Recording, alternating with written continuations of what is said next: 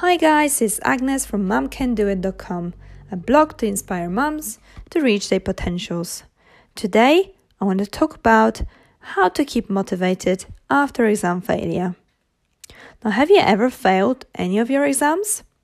I have recently gained a qualification in a membership of Association of Chartered Certified Accountant, or for short ACCA.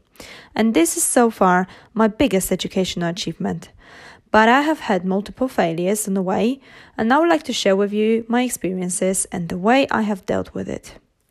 Now, we all have been to schools and we have done many years of studying, was young, single, and carefree, with very few responsibilities compared to those of adult life.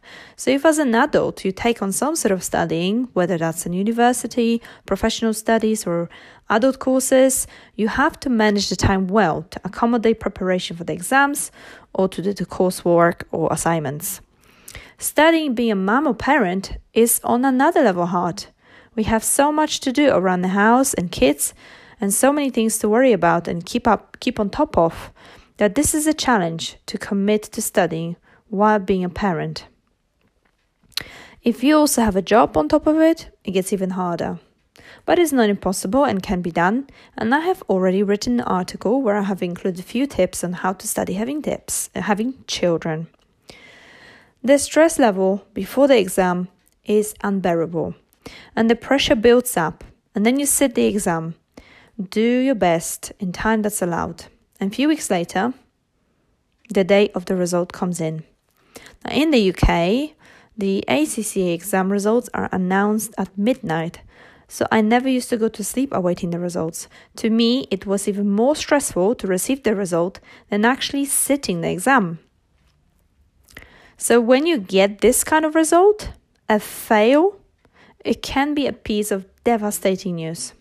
It's also so demotivating and discouraging as you have studied so hard, sacrificed so much, and yet you have missed the pass, and quite often this is only by very few marks it probably puts you in a financial loss. And now you have to pay again to resit or redo the exam or assignment.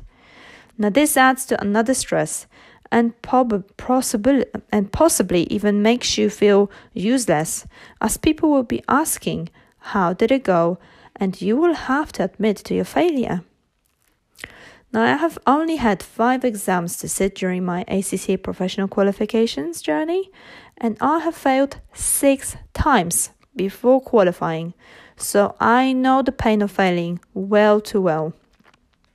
But you must remember, it's not how slow you're moving, but the fact that you're moving forward that matters. As to the cost that comes with failure, I can understand that not everyone can afford to keep on failing, as the exams can be very expensive. But I count this as an investment in myself that will pay a big returns once completed. The best investment you can make is an investment in yourself. If you invest in yourself and succeed, it will be much easier to invest in your kids once they need support. Also, kids learn by example, so most likely they will follow in your footstep. Now, I must say that I wanted to give up after every failed exam. And if it wasn't for my husband, who has been motivating me, I would have definitely stopped at my first fail and regret forever. Now he was saying things to me like, "It's okay, darling. You'll get it right. You'll get it right next time. You know, just keep on going. You'll get there eventually." Think of the great things that will come your way once you're done with it. So, having a good support circle helps you keep going. It also helps to have essential tools to study, and you can head over to my previous post where I have covered those. Now, I have once heard it's not failing that counts, but how you pick yourself up and learn from it that matters. I have never failed anything before I started my journey on ACCA. I have finished university in the UK, being a foreigner, and never have written assignments before or sat an exam in English, and I have managed to achieve first class degree in accounting and finance, having a baby at the time. It was not easy, but I was younger, braver, keen to learn, and very determined. I have also passed my theory and practical driving test in my first attempt. Therefore, Failing my first ACCA exam did not come easy and felt like a big slap on my cheek. But perseverance, determination, and the above mentioned support from my husband did help, and I have finally got there. And if I got there, you can too. Don't let the failure define you and prove the world that you can do it. And think about the opportunities that will come your way once you have completed the studies.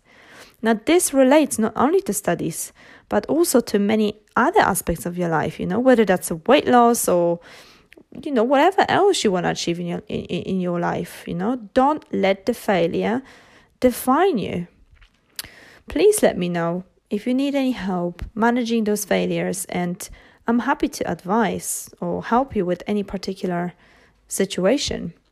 And now I hope you enjoyed it and please share it around. And remember, keep going.